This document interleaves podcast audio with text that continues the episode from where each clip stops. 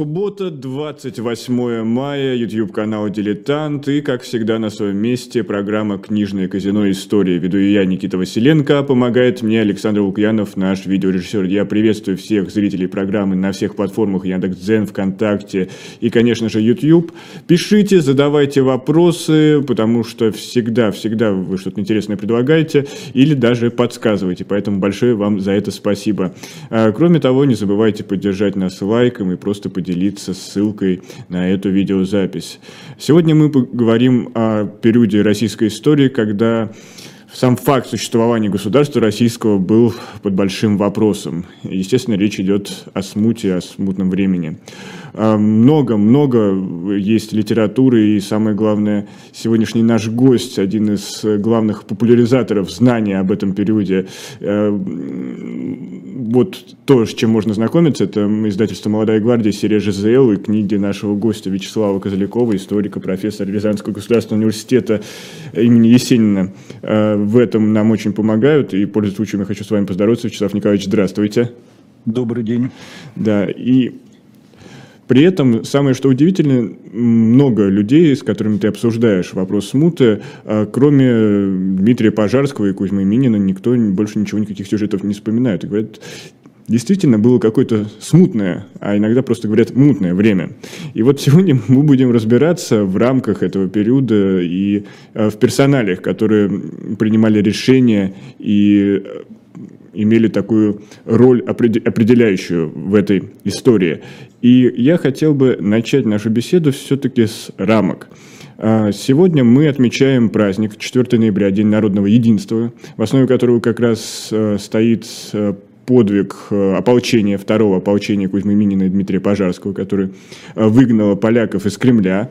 И Многие считают, что, в принципе, вот 6 ноября 1612 года стало именно той датой, когда можно отсчитывать э, исход, ну, начинать новый период истории, то есть конец смуты произошел.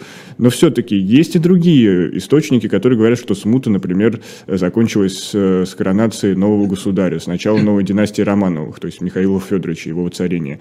Другие говорят, что 1618 год, окончание русско-польской войны, вот это точ, точно точка, когда смута закончилась.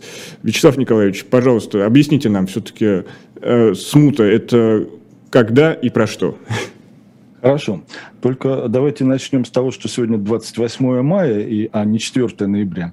А 28 мая – это память э, царевича Дмитрия. И это как раз тот самый герой, о котором тоже, думаю, что наслышаны все, так же, как о э, Кузьме Минине. Ну, мы тоже стараемся на, о нем напоминать. Вот комикс журнала «Дилетант», который лежит у меня в студии, я, пользуясь случаем, напомню о его существовании. Да, безусловно. И, где-то там у вас на стенах тоже есть постер, который э, об, на эту же тему. Ну и э, не случайно, конечно, я вспоминаю царевича Дмитрия, поскольку самая дальняя дата начала смуты э, это 15 мая 1591 года, когда и случилась вот эта трагедия в Угличе, и погиб я здесь сделаю паузу, поскольку э, э, разные версии. Кто-то считает, что убит по приказу э, Бориса Годунова, но мы до конца не знаем и уже вряд ли узнаем точно, что произошло в Угличе, поэтому погиб царевич Дмитрий, и это стало прологом. Не сразу, но вот именно э, потом, когда появляется э, человек, воспользовавшийся именем Дмитрия, которого назвали лже-Дмитрием, вот с этого момента начинается смут. Это важно тоже напомнить тем, чтобы мы перешли к, уже к ответу на ваш вопрос о завершении смуты, о конце смуты, поскольку действительно актуализированный вот этим новым праздником 4 ноября, правда, до сих пор с так и не имеющим настоящего наполнения, э, ну, об этом тоже можно поговорить.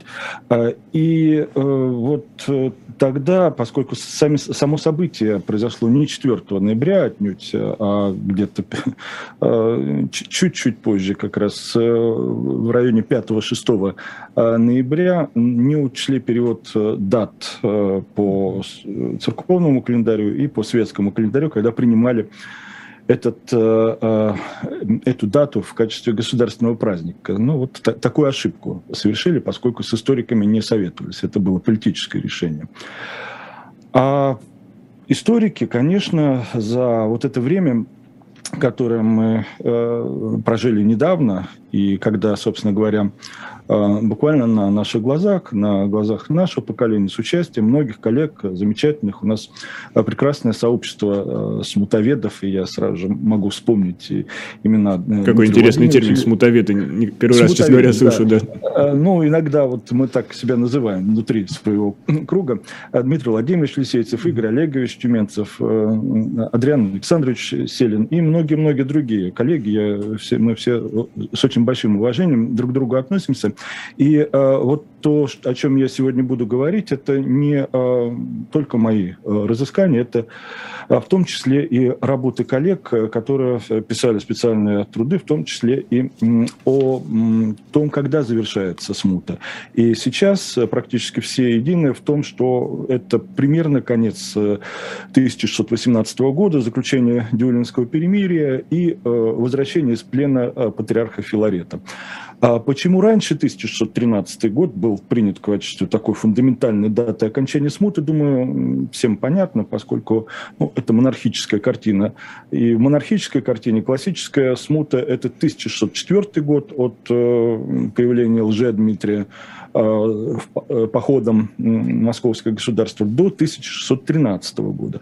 Сейчас же э, смуту мы рассматриваем, мы, историки, рассматриваем расширительно, и это практически целая историческая полоса в жизни людей, которая начинается примерно с голодных лет в начале царствования Бориса Годунова и продолжается вот до 1619 года.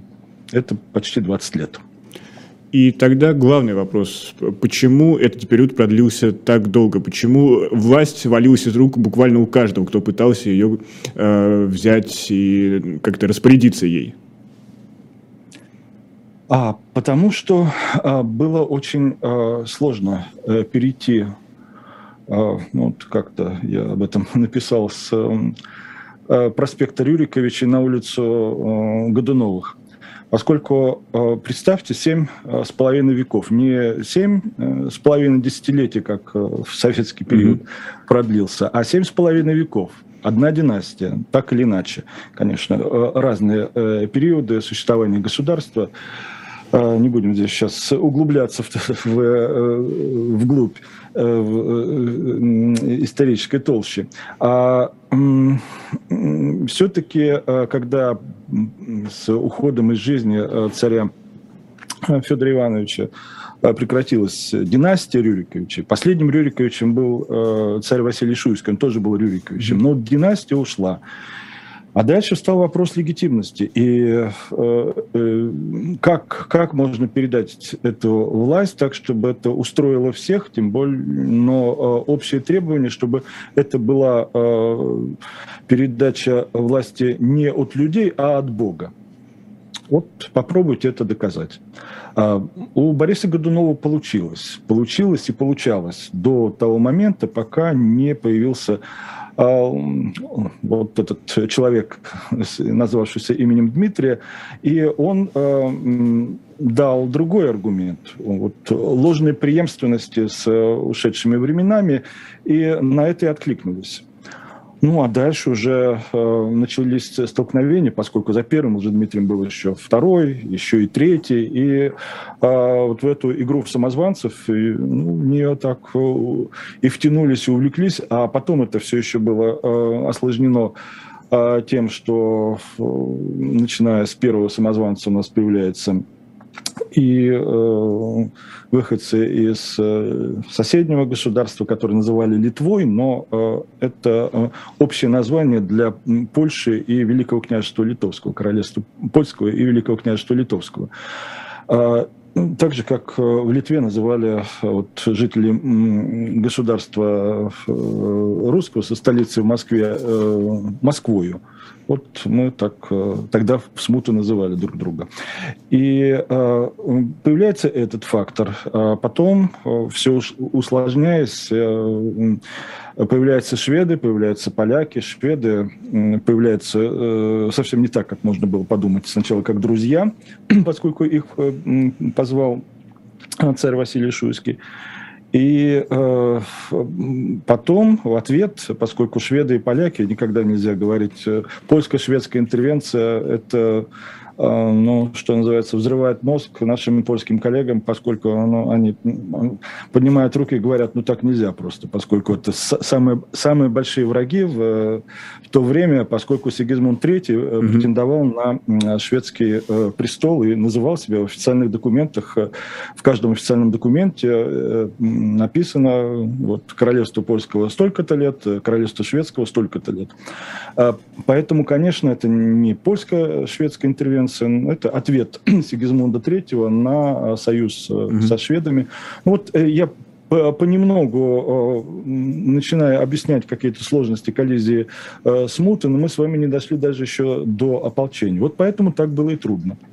Это так. И вы упомянули Василия Шуйского, последнего из Рюриковичей. И вот это, мне кажется, самый любопытный человек в этот период, потому что у него была какая-то легальность, у него была определенная легитимность среди бояр. У него даже были какие-то успешные полководческие операции, но при этом ему не удалось удержать э, власть. И вот почему Шуйский не стал э, во главе новой династии? Вот хотел на этом отдельно остановиться. Я очень э, рад, что вы э, выделили э, судьбу Василия Шуйского, поскольку, конечно, это забытый герой истории. Как-то ну, многие герои смуты, не случайно вы начали с того, что мы мало их помним. А про Шуйского, если коротко отвечать на ваш вопрос, поздно. Вот все пришло очень поздно к Шуйскому. Конечно, на него, как на возможного э, уже претендента на престол, смотрели еще, когда э, Борис Годунов пришел к власти. Э, и выбирали. И Романова, имя Романовых там звучало, и Шуйского. Ну, как выбирали? Между собой перебирая эти имена потому что Борис Годунов сделал все, чтобы э, настоящих выборов не было, чтобы выбрали его. А, Шуйский э, человек вообще очень интересно, поскольку и э, вот эти главные герои, и Василий Шуйский, и Борис Годунов, и Федор Никитич Романов, будущий Филарет, отец царя Михаила Романова, они все люди одного поколения. Они родились где-то в начале 50-х годов XVI века. И э, поэтому многое, что с ними происходило, ну, это, э, они шли а, одновременно, они заседали вместе в Думе, э, получали боярские чины и, конечно, смотрели друг на друга, ревниво смотрели, что э, с каждым происходит, а еще вокруг э, э, целые семьи. И с э, Шуйскими Конечно, история начинается с противостояния с Годуновым чуть раньше, поскольку в конце 80-х э, годов XVI э, века Шуйские неосторожно вмешались в э, дела царские и предложили, договорились с митрополитом развести царя Федора Ивановича и царицу Ирину Годунову ну, поскольку брак бездетный, э, хотя в будущем у царской четы еще родилась царевна Феодосия, но она прожила недолго, но вот э, этого, конечно, не простил э, Борис Годунов. И это тоже надо помнить, когда мы постоянно обвиняем Бориса Годунова во всем, что, в чем угодно, но что он имел достойных э, противников, и это была э, борьба друг с другом, но борьба действительно иногда на уничтожение, поскольку шуйские хотели, чтобы ну, Годунова не было рядом с царем Федором Ивановичем. А дальше мы видим человека сломленного.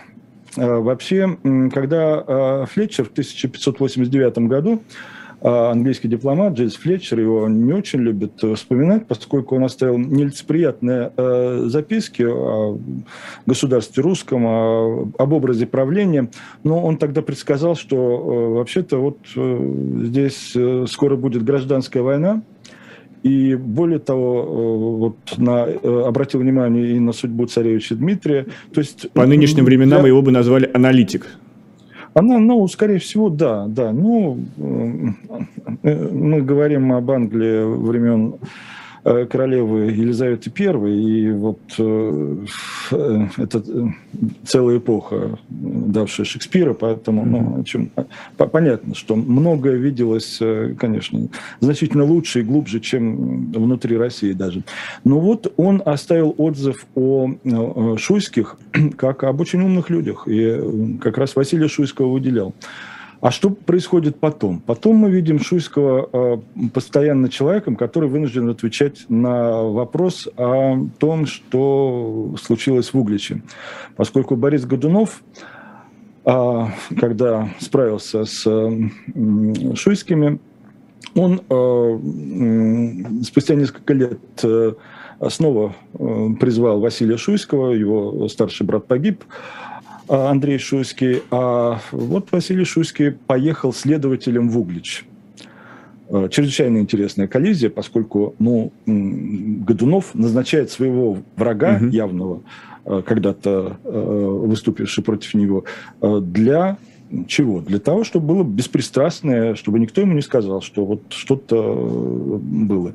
Или же э, он уже знал, что Шуйский никогда теперь не скажет э, правду, скажет только mm-hmm. то, что от него требовалось. И, и в итоге Шуйский, да, привез вот этот вердикт о том, что произошло случайное убийство в Угличе. И дальше его постоянно э, спрашивают, э, когда появляется э, только слух о Дмитрии, и когда э, сам Дмитрий входит в Москву, и вот тут не выдерживает Шуйский еще раз, э, где-то он проговорился, кому-то сказал, что нет, как, ну, я видел mm-hmm. все, что в Угличе происходило, поэтому в начале правления Лжедмитрия случилось дело царя, ну не царя еще, дело боярина, князя Василия Ивановича Шуйского, которого вот обвинили вот, э, в распространении таких э, слухов, порочащих Дмитрия. И дело было очень серьезным. И здесь тоже важные вообще детали, конечно, э, все важны, поскольку рассматривала дело Боярская дума, которая приговорила Шуйского к казни не Дмитрий распорядился, а Боярская дума, поскольку это только начало царствования. И, конечно, э, важно было э, Дмитрию ну, показать, что он не казнит э, вот так всех направо и налево, пока он еще милостивый царь для своих подданных. И поэтому Шуйский уцелел, но тоже опять оказался где-то в какой-то ссылке. А когда он уже вернулся, то мы еще один, ну, при, перед штрих из его биографии, э, перед тем, как он станет царем, э, он встречал э, от имени Боярской думы Э, приехавшую в Москву свадебную процессию из mm-hmm. Польши и Марину Мнишек, и говорил речь. И я очень люблю эту деталь, поскольку речь, как описали это приехавшие на свадьбу вот, польские свидетели, он говорил эту речь, положив ее в шапку. Мне вот этот э, жест очень чрезвычайно напоминает каких-то партийных секретарей там времен 60-х, 50-х годов, когда они тоже боялись э, лишнее слово промолвить или не умели. Но тут, э, скорее всего, что боялись, чтобы всегда можно было вот эту речь э, предъявить и не сказать лишнего.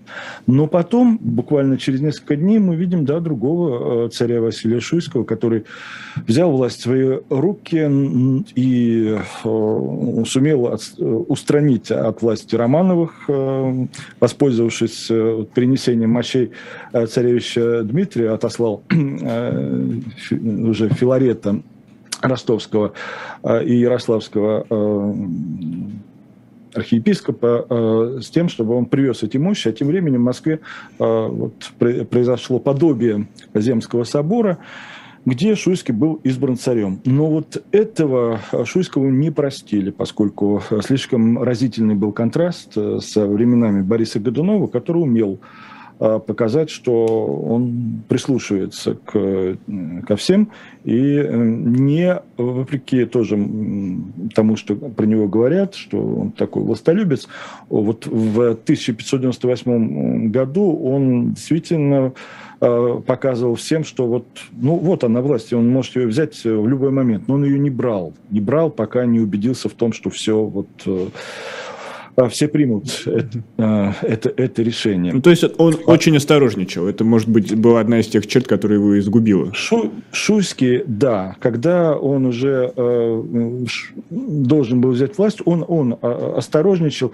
Ну и, э, кроме того, все-таки в, мы говорим уже о человеке, который, которому было за 50. Это достаточно... Э, а, ну, такой непреклонный еще возраст, поскольку Шуйский успел еще и жениться, а, и более того, у него родились дочери царевны.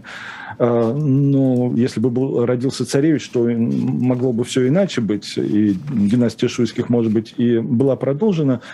Но у Шуйского было еще одно, что вот тоже надо вспомнить. Когда он вступал на престол, он много обещал. Причем принял целую крестоцеловальную запись, и его э, очень упрекали за то, что он э, принял эту запись, поскольку никогда такого не было, а очень не любили в э, русском государстве того времени никаких вот таких изменений, какой-то новизны. Но Шуйский пошел на это, а потом оказалось, что все, что он обещал, не казнить родом без решения Боярской думы, то все это оказалось не выполнено. И мы видим 4 года, когда постоянно люди сталкивались. И это самый глубокий раздрай смуты, это самое э, тяжелое, что происходило в смуту с э, разделением людей, это все время правления царя Василия Шуйского. И вот, готовясь к нашему эфиру, я очень люблю э, собирать разные мифы, утверждения, которые требуют определенной проверки. И раз мы сейчас говорим о персонах смутного времени, смуты, э, то вот давайте проверим несколько таких э, на примере еще нескольких людей. Это, в первую очередь, уже Дмитрий. И один из тех мифов, с которыми я столкнулся, распространенных, вот его вспоминает наш зритель, отчасти вспоминает Максим Ежов, что одна из причин, почему уже Дмитрий I был свергнут и жестоко убит, то, что он на самом деле готовил большие реформы и какую-то даже модернизацию определенную, и это э, встретило большое сопротивление среди бояр. Так ли это? Это и так, и не так. А, поскольку, конечно, по сравнению с э, предшествующими царями он воспринимался как реформатор. Но э, более того, в литературе встречается сравнение Дмитрия чуть ли не с Петром первым. Только э, в отличие от э, Петра, мы все знаем и помним этот э, памятник «Медный всадник», вот э, также пытался обуздать э, эту, э, этого коня Дмитрий, но не удержался, упал, слетел и разбился, разбился насмерть.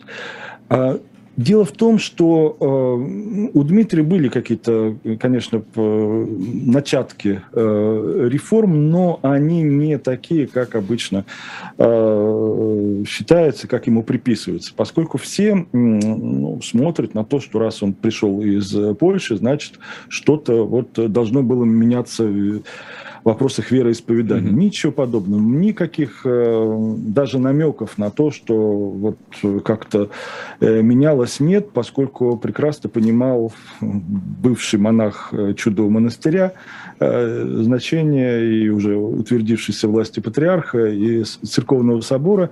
Более того, давайте вспомним и не будем от этого тоже как-то отслоняться, что вообще-то Дмитрий Венчанный царь. И венчали его те самые православные иерархи, которые потом будут его э, обвинять во всех э, смертных грехах. А, но грех общий. и здесь ничего с этим не поделаешь.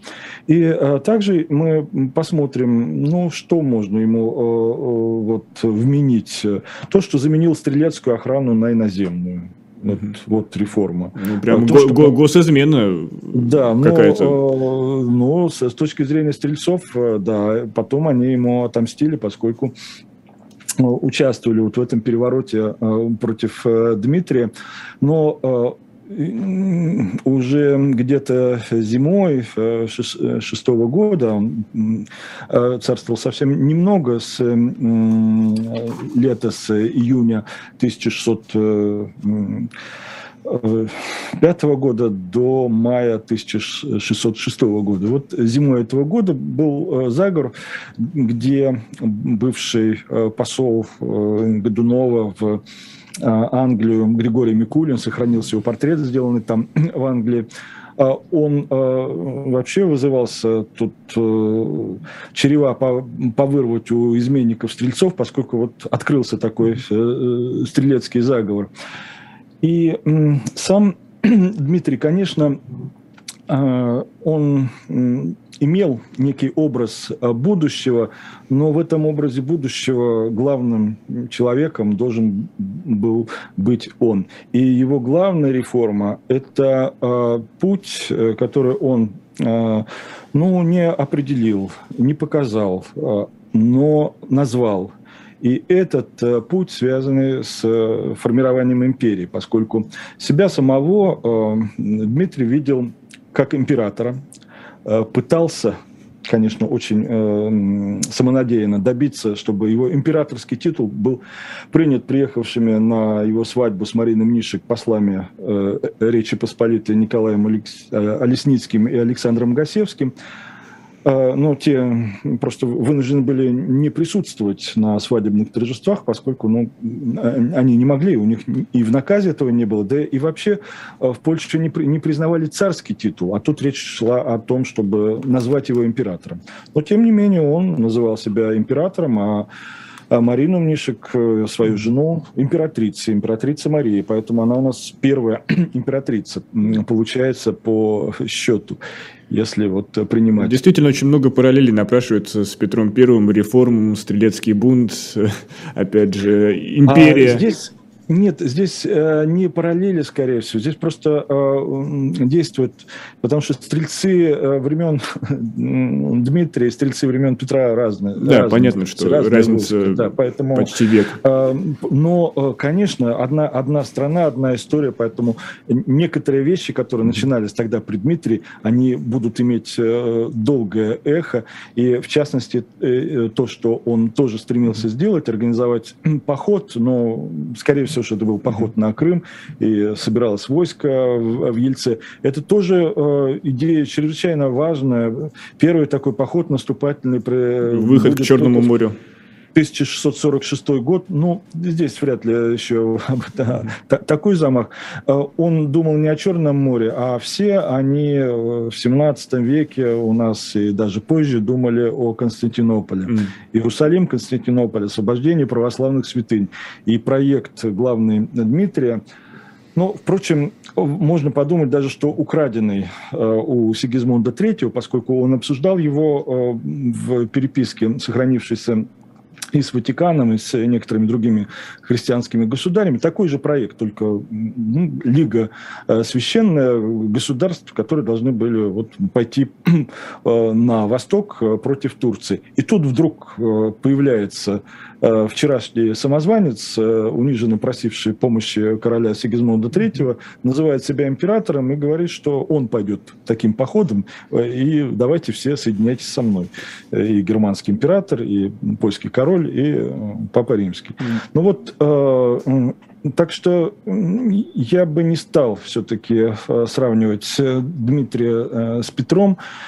А что касается его, его реформ, то, конечно, мало времени прошло, и что было бы дальше, сложно сказать, ну, если бы... Эти имперские корни, конечно, очень удивительные и требуют отдельного изучения. Но сейчас, Вячеслав Николаевич, мы должны прерваться на короткую рекламу и вернемся буквально через минутку.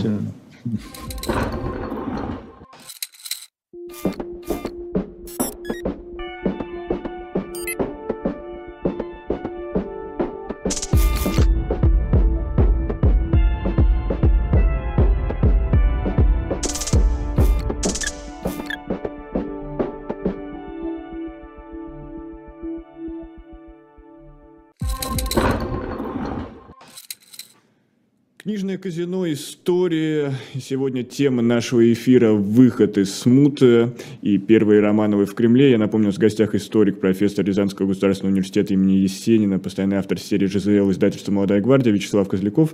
Вячеслав Николаевич, еще одно утверждение, которое требует проверки. А, я много встречал такое утверждение, сейчас процитирую, а, то, что патриарх Филарет – это вот настоящий кардинал Ришелье, ну, из, конечно, из книг Дюма. Так ли это? А, да, это э, любое сравнение, оно, э, конечно, всегда хромает. И здесь я сразу вспомнил, что с Ришелье, но, правда, уже в XIX веке сравнивали другого человека, Артамона Матвеева. Это чрезвычайно интересная э, фигура, но уже... Это при дворе Алексея Михайловича, насколько я помню. Да, да, да, да, да. Последние годы Алексея Михайловича, ну, в общем, человек, благодаря которому, по сути дела, у нас э, случился э, второй брак Петра, второй брак Алексея Михайловича, давший нам царя Петра, а, поскольку все организовал вот этот брак и нашел Наталью Кирилловну Нарышкину, это все Артамон Матвеев. Э, здесь эм, эм, просто, когда мы говорим про наши реалии, то э, вспоминается время, э, названное историками периодом двоевластия своеобразного царя Михаила Федоровича и патриарха Филарета. Но э, было бы э, опрометчиво считать, что это вот такое действительно реальное, настоящее двоевластие, и что всем э, в государстве двигал вот, за кулисами власти своего сына патриарх Филарет. Такого не было. Ну, конечно, представление о кардинале Ришелье у нас большей частью, даже у историков, которые не занимаются историей Франции, Э, от э, Дюма, поэтому э, вот если сравнивать с персонажем трех мушкетеров, то... Не с историческим, конечно, именно литературным персонажем. Да, да, да, с литературным персонажем, то, ну, не думаю, нет. Тут здесь э, не, не столь искушены были э, наши предки в интригах, как при французском дворе.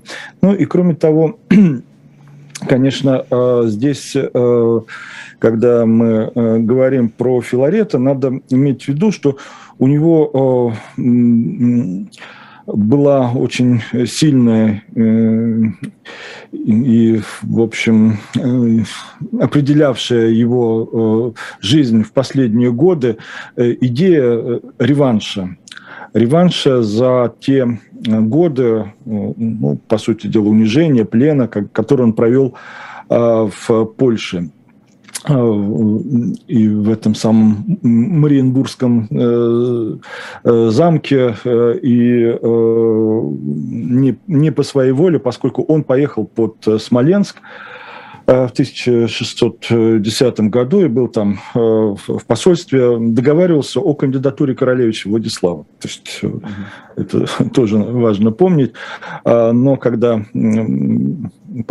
Смоленск пал, то Филарета Э, взяли в плен, и он пробыл там до э, времени 1619 года. А вернувшись, он немедленно стал э, подталкивать сына к тому, чтобы решить и вопрос со Смоленском, и ну, вот, чтобы был реванш за поражение в смуте, но сил не было. Сил не было, правда, в этот момент, э, тоже благодаря Филарету, он лично встречался с, с представителями э, короля э, Густава Адольфа, тоже очень известного исторического героя времен 30-летней войны, кстати, едва не ставшего нашим царем тоже, поскольку как альтернатива королевичу Владислава тоже звучало имя и сыновей Э, польского короля, э, шведского короля Карла IX.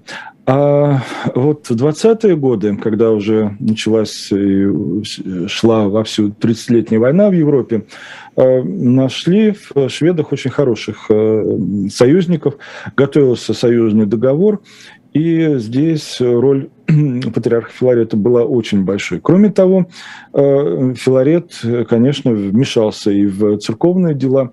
Именно при нем начинаются вот сложности межконфессиональные, поскольку ну, настолько было велико его неприятие соседней страны, что он готов был э, перекрещивать э, католиков и даже православных, которые выехали из Речи Посполитой, что, конечно, для христиан не требуется. Но вот э, это, это был э, патриарх Филарет, Ришелье он или не Ришелье, решайте сами.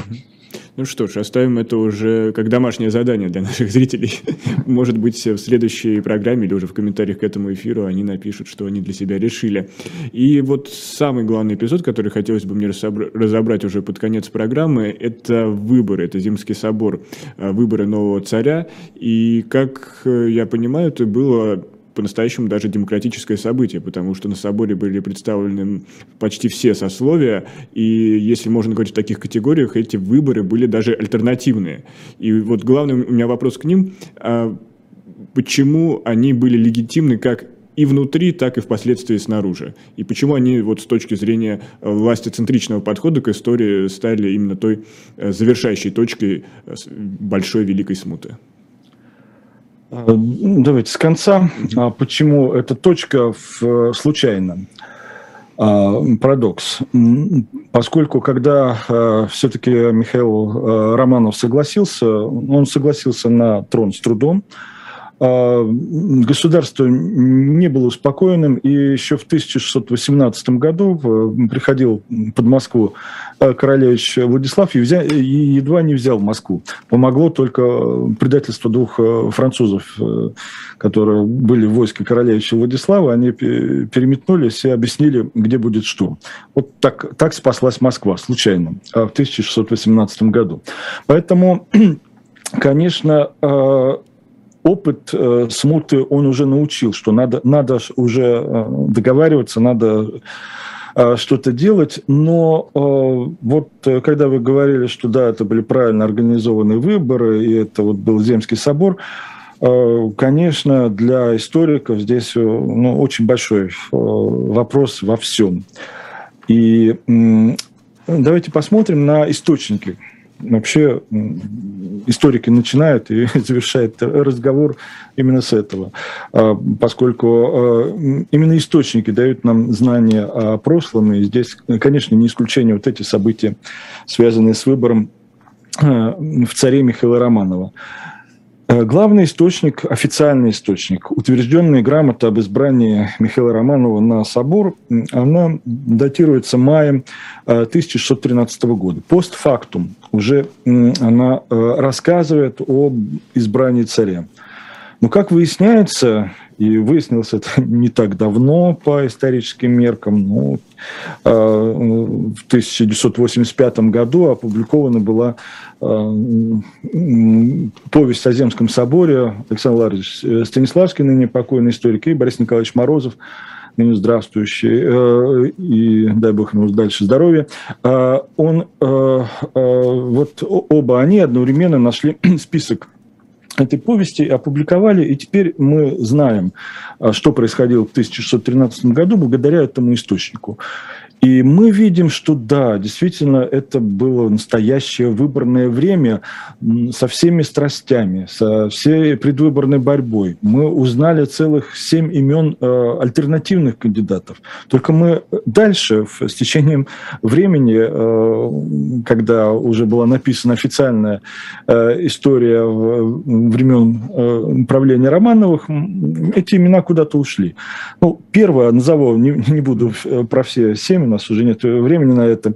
А, первое имя, которое надо вспомнить, э, это имя третьего героя. Вот опять возвращаясь к началу нашей передачи, когда вы вспомнили Кузьму Минина, Дмитрия Пожарского. Все забывают, что главным воеводой э, ополчения, освободившего Москву, был другой человек – это был э, князь Дмитрий Тимофеевич Трубецкой.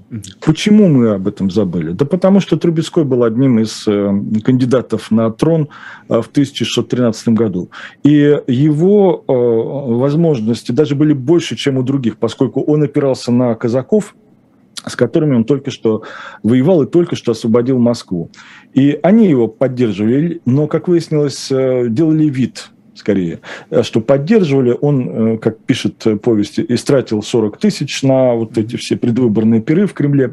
Он, когда... Предвыборная кампания, настоящая пиар-технология. Да, да, да, да, да. Он, когда вошел в Москву, то взял себе двор Бориса Годунова, ну, как такой переходящий приз в, уже в борьбе за трон.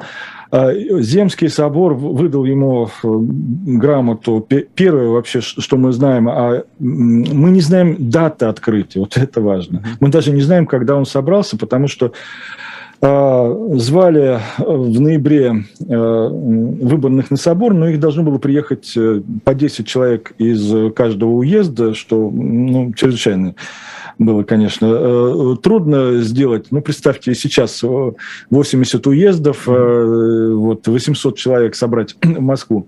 А э, тогда это просто было невозможно, поскольку некоторые грамоты о призыве выборных, они ну, в Сибирь полгода ехали. Поэтому что толку вызывать их через месяц в Москву, когда они просто приехать, и денег у них нет, чтобы приехать в Москву. Поэтому первое решение э, вот, собора, когда он уже начал свою работу, было э, выдать эту грамоту на доходы сваги э, князю Дмитрию Трубецкому.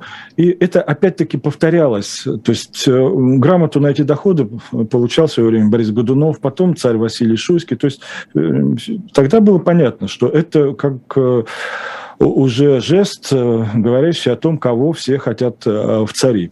Но когда дело дошло до выбора, то э, сработало другое сработала вещь иррациональная. Ну, сами посудите, что выбирать в цари 16-летнего человека. Чего от него можно ждать?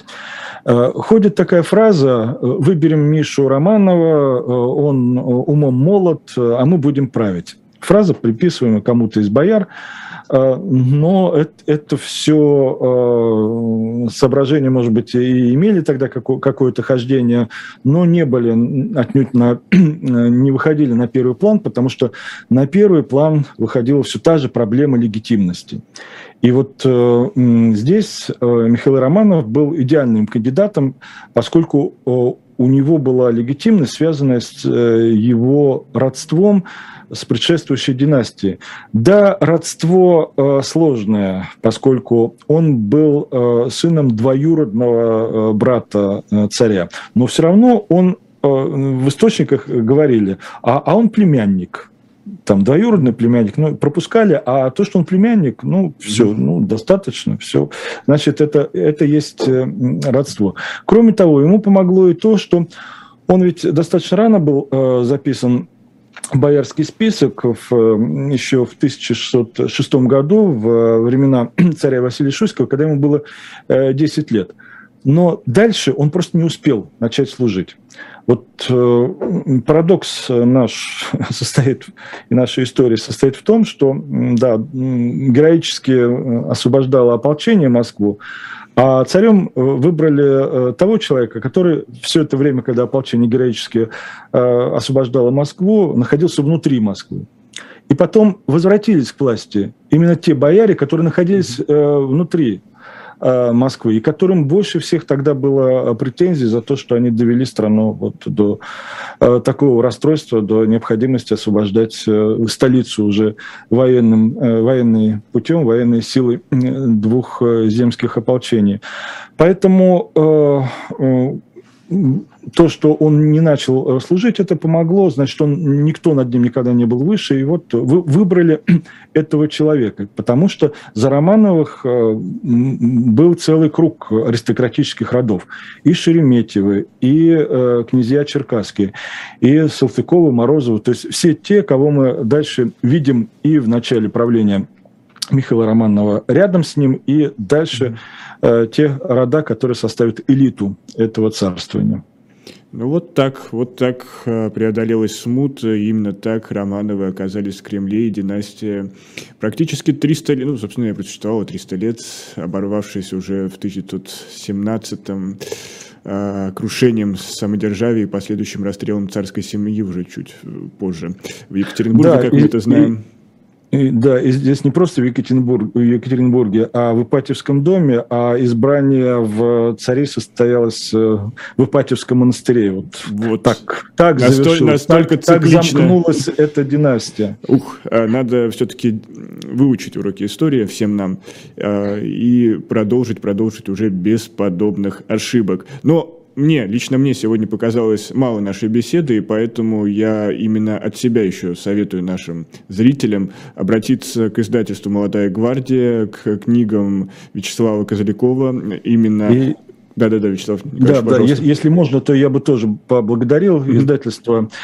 А, молодая гвардия Сергея Геннадьевича Крастелева, который э, вот э, свел нас А у нас и смотрит, я вижу, он нас приветствовал в чате, поэтому а, тоже передадим его, пользуясь случаем, да. Так что мы ему шлем привет.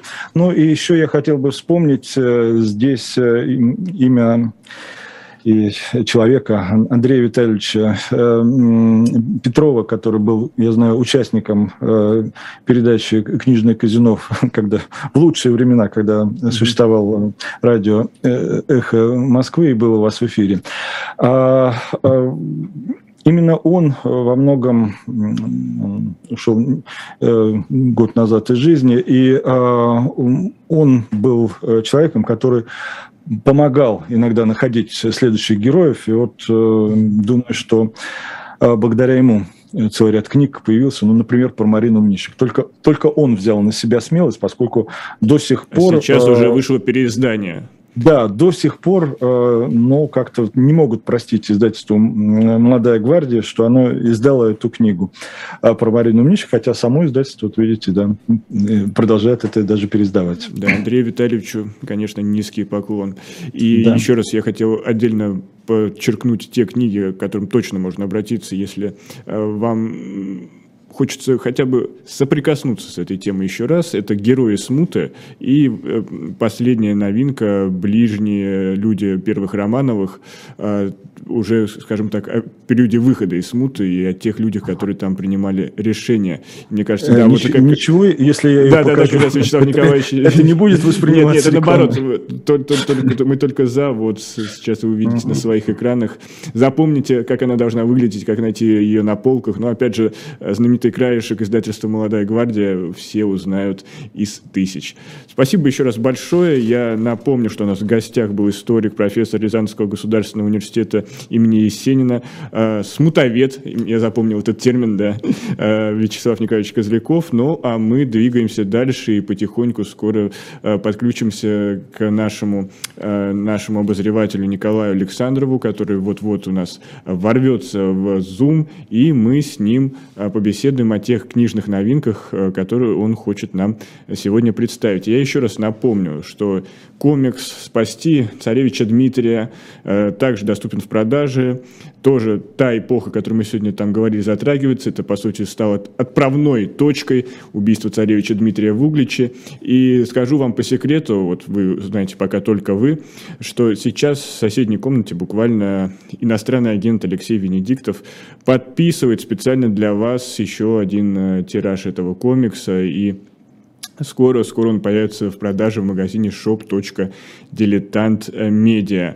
И там, конечно, помимо всего прочего, вы можете найти и другие книги из разных э, исторических э, коллекций, я имею в виду тематических исторических коллекций, и мы скоро-скоро все будем вам анонсировать и рассказывать. Вообще, скоро будет ярмарка, книжный салон на Красной площади, где точно так же и мы будем дилетант представлены, и много других замечательных издательств, и я рекомендую пройтись, прогуляться, пока позволяет еще есть еще возможность свободно передвигаться, э, сходить на эту ярмарку, где обязательно соберется много интересных людей, в том числе спикеров нашей программы, которые будут представлять свои книги, вести какие-то тематические беседы на разные сюжеты. А, точно так же я прибуду на ярмарку на Красную площадь, где, может быть, э, мы узнаемся и сможем о чем-то побеседовать. И здесь у нас, конечно, э, вы сможете задать вопрос. Я точно так же сейчас обращаюсь в чат, где вы тоже можете задать вопросы, пока у нас нет Николая Александрова, хотя он вот-вот появится, потому что э, мы уже с ним проговорили, какую замечательную подборку он вам сегодня э, подготовил, и о ней он расскажет э, подробно. И если пока у нас есть небольшая такая пауза, у вас есть какие-то вопросы, я готов на них с радостью ответить. У нас на самом деле планов, кстати, вот это слово «паразит» на самом деле это отдельная, отдельная история, которую я хочу посвятить программу, потому что это фраза, вот это на самом деле, это большой привет из нашего советского прошлого. И вот когда мы ее произносим, за ней стоит, оказывается, целая история. И рано или поздно, я надеюсь, кто-нибудь из э, издательства «Новое литературное обозрение», э, из тех людей, кто мне об этом рассказывал, у нас появится в эфире, и я вам проведу такой некий экскурс в историю этой фразы на самом деле. Потому что ну, очень удивительный сюжет вокруг нее выстраивается. И здесь мы, конечно, с вами о нем побеседуем. А, помимо всего, а, также обратите внимание на новый выпуск журнала «Дилетант» а, про Тухачевского. Уже вчера у нас был эфир на YouTube-канале с Олегом Будницким. Его провел Евгений Бунтман, и мы разбирали, конечно, польские походы Тухачевского, Тухачевского в период гражданской войны. Но в журнале, помимо всего, есть много сюжетов, например, связанных и с репрессиями, и с расстрелом Тухачевского. И об, этом тоже будут э, программы на нашем YouTube-канале, следите за анонсами. Но сейчас, надеюсь, уже Николай Александров с нами. Николай, добрый день, слышите ли меня? Никит, добрый день. Простите, у меня немножко тут были всякие проблемы со связью интернет. Но ну, вот, наконец, я... Самая слабая я... часть разведки – это связь, как говорил наш коллега Анатолий Ермолин. Но вам слово. Уступаю эфир в радостных, но чуть-чуть экстремальных условиях проходит мой эфир. Я быстро скажу о книгах, о которых я хотел сказать. Во-первых, я обращаю внимание наших э, зрителей на две книги, которые вот в мае вышли в э, издательстве «Новое литературное обозрение». Они, в общем, во многом сходны. Во-первых, это э, книжка, сборник авторов «Лаборатория понятие, перевод языки политики в России XVIII века. Речь идет о том, каким образом э, собственно, понятийный аппарат Западной Европы э, адаптировался России. Э, и каким образом складывался этот э, понятийный язык, поскольку многих понятий не существовало, их переводили, но авторы э, не ограничиваются только собственно вербальным переводом, то есть дословным, а говорят о переводе языка культуры, то есть каким образом Россия адаптировала с петровских времен культурный язык Европы. Вторая книга трех авторов Дерека Оффорда, Владислава Ржеутского и Гизине Арджен «Французский язык в России». А, ну, понятно, что эта тема, в общем, достаточно очевидна и банальна, с одной стороны. Но с другой стороны, э, все равно есть о чем порассуждать. Потому что речь идет о том, что, собственно, такое двуязычие или, или дигласия э, в русской культуре XIX века что, э, каким образом это влияло на придворную культуру, на дворянскую культуру, в принципе вообще на развитие интеллигенции. Какие возникали в связи с этим проблемы, потому что Россия смотрела на себя сквозь зеркало Европы, адаптировала французскую культуру, французский язык становился частью, собственно, русской культуры. Ну и, разумеется, а, поэтому в книге идет речь о многом, о образовании, французский язык в семье, французский язык при дворе, наконец, просто произведение на французском языке. Мы помним, помимо хрестоматийного Толстого, не знаю, э, письмо, э, философическое письмо Петра Яковлевича Чадаева, да, было, э, по сути дела, написано на французский, полемика между Пушкиным и Чадаевым по поводу русского языка. Ну и, наконец, еще одна книга, которую я настоятельно рекомендую, которая вышла в издательстве «Центр полиграф», это Сергей Крыжановский это воспоминание государственного секретаря. Два слова я скажу буквально о Крыжановском, потому что это совершенно удивительный человек. Он родился в Киеве, большую часть времени э, провел э, в детство, провел э, и на Украине. Затем был студентом Петербургского университета. Между прочим, он был накурсник, ну, не однокурсником, но, так скажем, однокашником Вернадского. Состоял в том же самом кружке, так называемом польском братстве. Напомню, что Вернаскис считал себя российским подданным, но одновременно еще э, и украинцем по национальности. И он есть Вернаский на купюре начинал... 1000 гривен, насколько я помню, на банкноте. Да, да, да, да, да.